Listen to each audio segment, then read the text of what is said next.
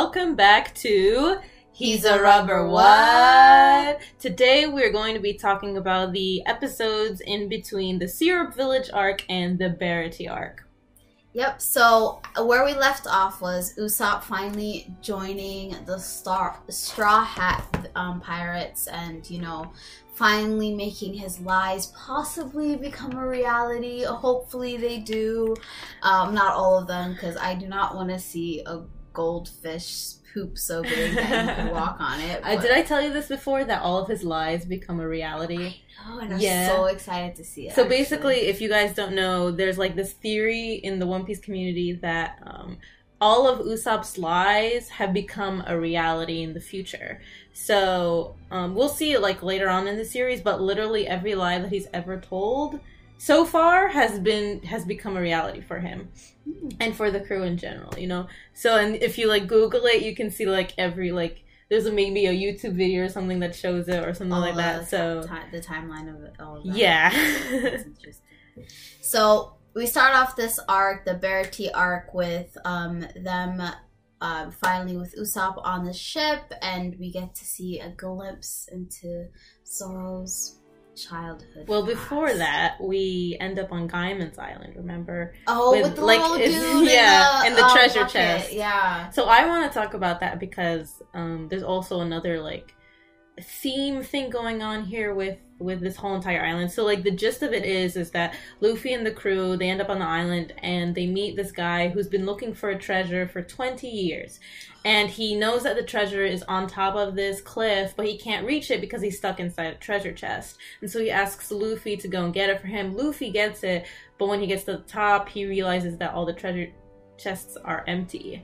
And Gaiman, who's the guy who wants to have the treasure, who's lived on this island for 20 years, he's like, I knew this was gonna happen, and I'm just really sad and all that stuff. That broke my heart. Um, but the thing that the reason why I want to talk about it is it's very parallel to what's going on with Luffy and the crew. Mm-hmm. So it's been 20 years since Gold Roger died and said that his treasure is the One Piece. So like the timeline is the same, oh, right? I didn't even think about that. Oh my god! If the yeah. One Piece is, oh my god! If the, if it all turns out to be like parallel with what happen to uh, on the Gaiman Island, I will actually freaking pull my hair out because Luffy does not deserve that. That could happen to any other pirate, yeah. but if that happens to Luffy and I see a look of disappointment on his face, I'm gonna punch my TV.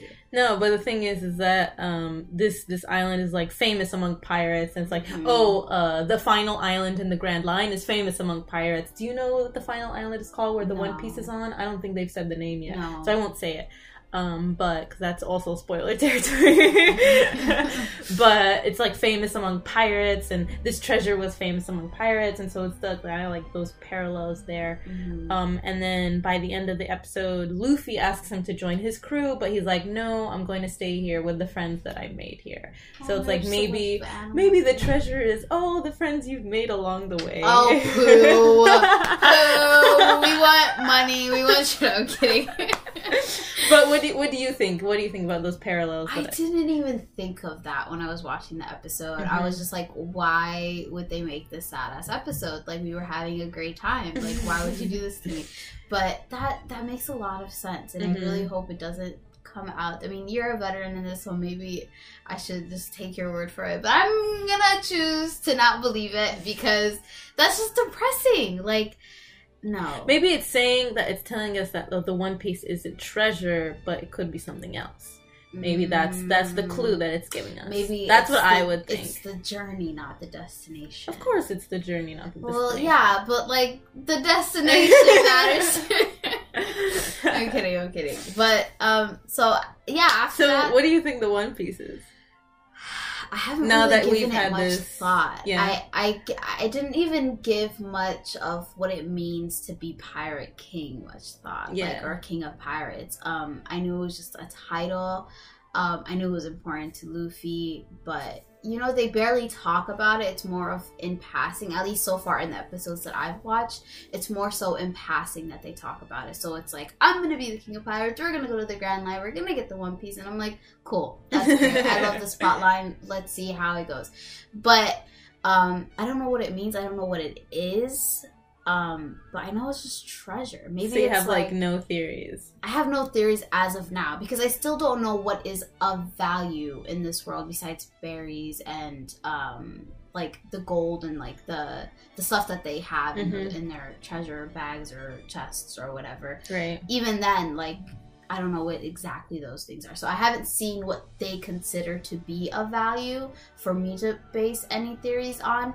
But um, I'm gonna start thinking about it a lot more. So okay. hopefully in the next episode that we record, I'm gonna be like this and that and that and that's what it is. Hopefully. By the way, we don't know what it is yet. But you guys where we're at probably. Wait, where you're at, like episode two thousand, episode nine hundred and something. Yeah, you still don't know. We don't know. Oh my god. Yeah. So so there has to. You're along like with thousands, us. yeah, there has to be thousands of theories. So but there's like... been a lot of clues over the years. Okay.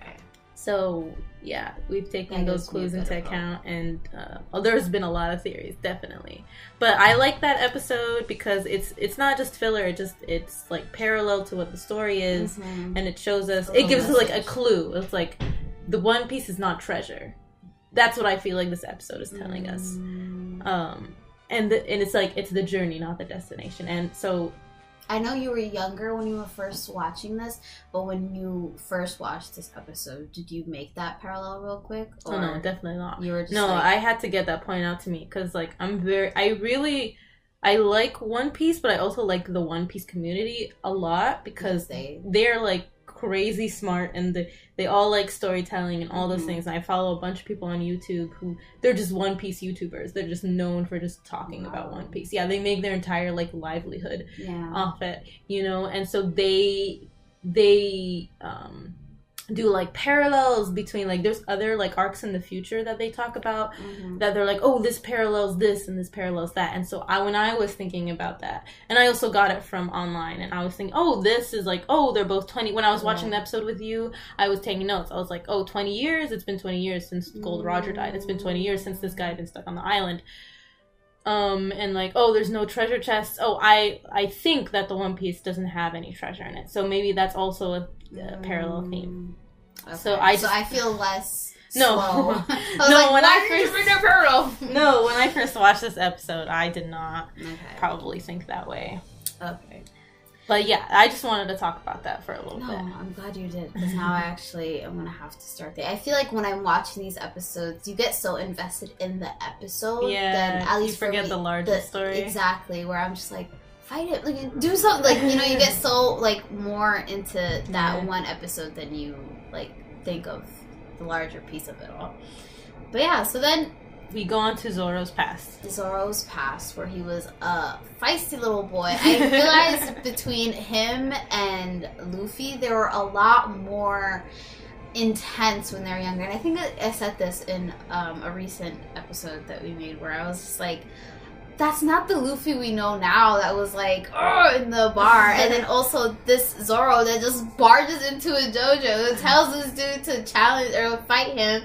And it's just like relax. This is not Zoro that we know. Zoro's laughing and like with his hands against his head just like ha ha ha you know like yeah. always chilling. So I love that. Um I love seeing that part of him. And the fact that he was always ambitious his entire life is beautiful to see.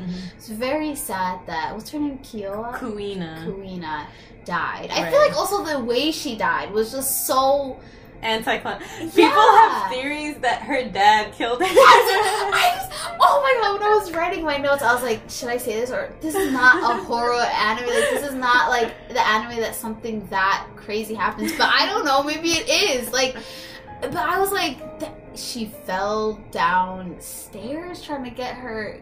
What? No, like that. People think that her dad killed her. I don't even know like why that because he's like why the kindest like from what I've seen, he's like the coolest guy, right. and he's also Zoro's like basically father figure. Exactly, he and was so, the one who's like encouraging Zoro to right. continue on what he promised her and everything. Oh, so people have like, crazy theories. They're like, "Oh, she did not fall down the stairs. Like, there's a conspiracy," and I'm just like, "No, it's just like when he was writing this, he, he probably didn't know like how to kill her off. Like, he yeah. wanted to like because Zoro needs like the motivation, right? Yeah, because just beyond being a feisty little kid but like but doing it for somebody else. Mm-hmm. When you're doing when you're doing something for yourself, it's not as meaningful, you know. Mm-hmm. But when you're doing it in case of somebody else. I think that's what he was going somebody for. Else is holding you accountable. And people do die when they fall down the stairs. Yeah, definitely. Like, and she was a little kid. That's you know, true. Like, she was yeah. like, uh, like, she, her. What did she say? I don't remember how old she was. yeah, she was a child. Like, like when was... Zoro met her, she didn't even look like a girl. She yeah. looked like a boy. Like she didn't have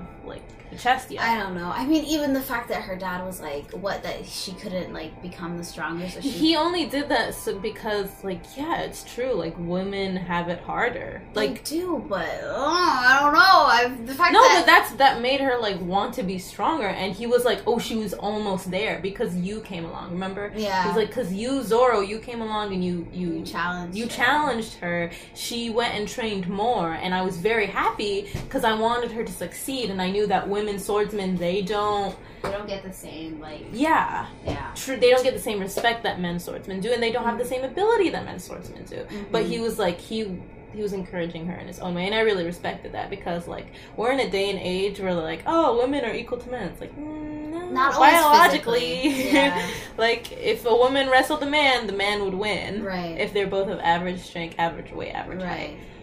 height. Um, but if the woman trained more than the guy, she would beat him.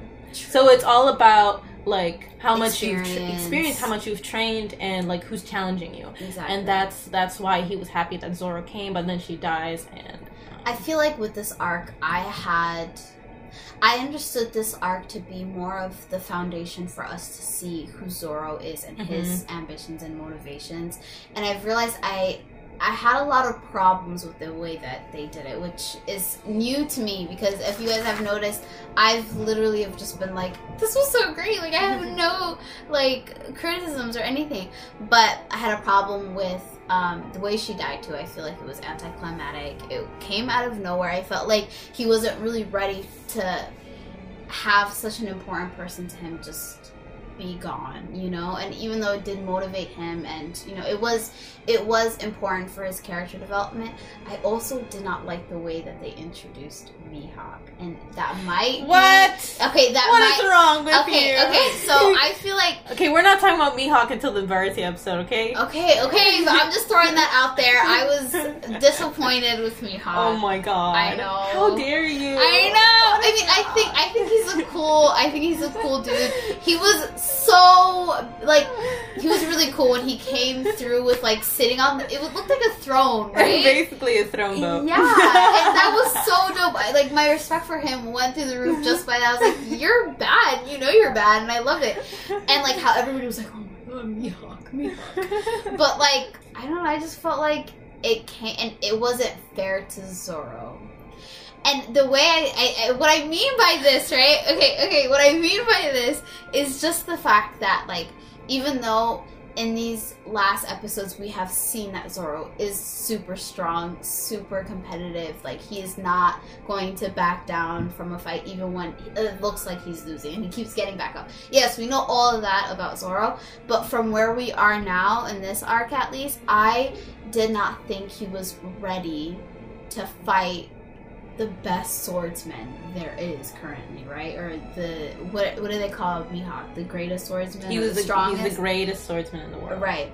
The strongest, yeah. The, yeah, the strongest. So, I I didn't think he was ready, and there was no way that it would have helped the way that Zoro looked, if that makes sense. If he had won, I would have been like, no, how would he have won? Like, we haven't seen him prove himself necessarily. I see your point. Yeah. Your point is that he wasn't ready. Right. But that's the point. The point is he thinks he's ready, but he's not. And he gets like trashed around by this guy. Right. And even when Luffy tried to punch him, he dodged him so easily. So like right. we're seeing our two strongest characters that we've seen, our heroes that we've mm-hmm. seen so far, main characters. Not actually be the strongest in the world. And they're not the strongest in the world. Right. And so you have to understand that this shows the level even Zoro says he's like, is the strongest this much far away from where I am right now? Like he says when he's fighting with Mihawk. So the point of this fight which I think is genius, by the way. It's just to show us the difference in level between our two main protagonists, who are the strongest people that we've seen in the series so far, mm-hmm. and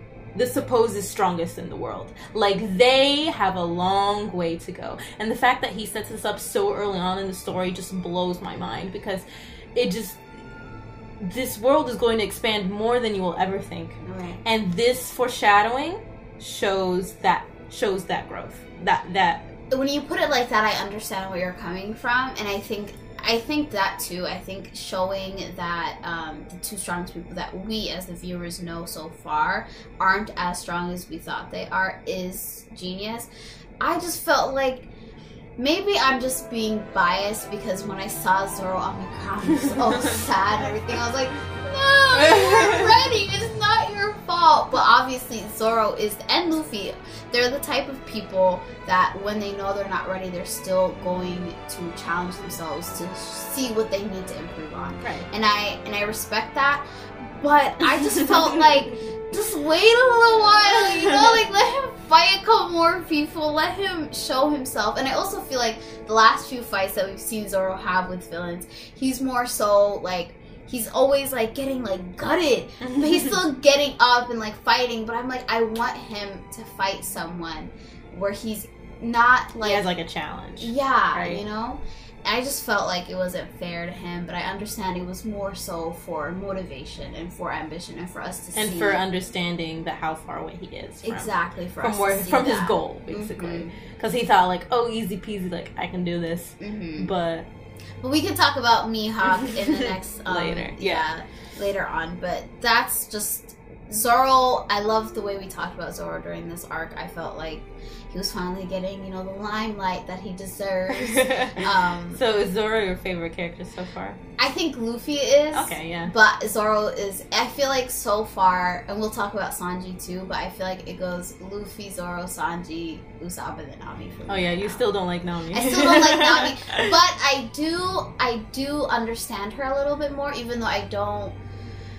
I know that we know that through this episode, even before this arc, that she had a problem with um, pirates because of her past. But I feel like this arc has also showed us that it's very important or very emotionally like traumatic because right. she ends up leaving them literally yeah. um, and going on her own thing and like she was tearing up staring at that poster and everything. So i understand that she is in a very you know traumatic like moment in her life and she has a lot of things to do. And maybe that's why she really needs a treasure maybe she has a family that she needs to take care of. Maybe her village was burned down by this pirate and her family's like dying and she's trying to I don't know, but I understand that she's going through it.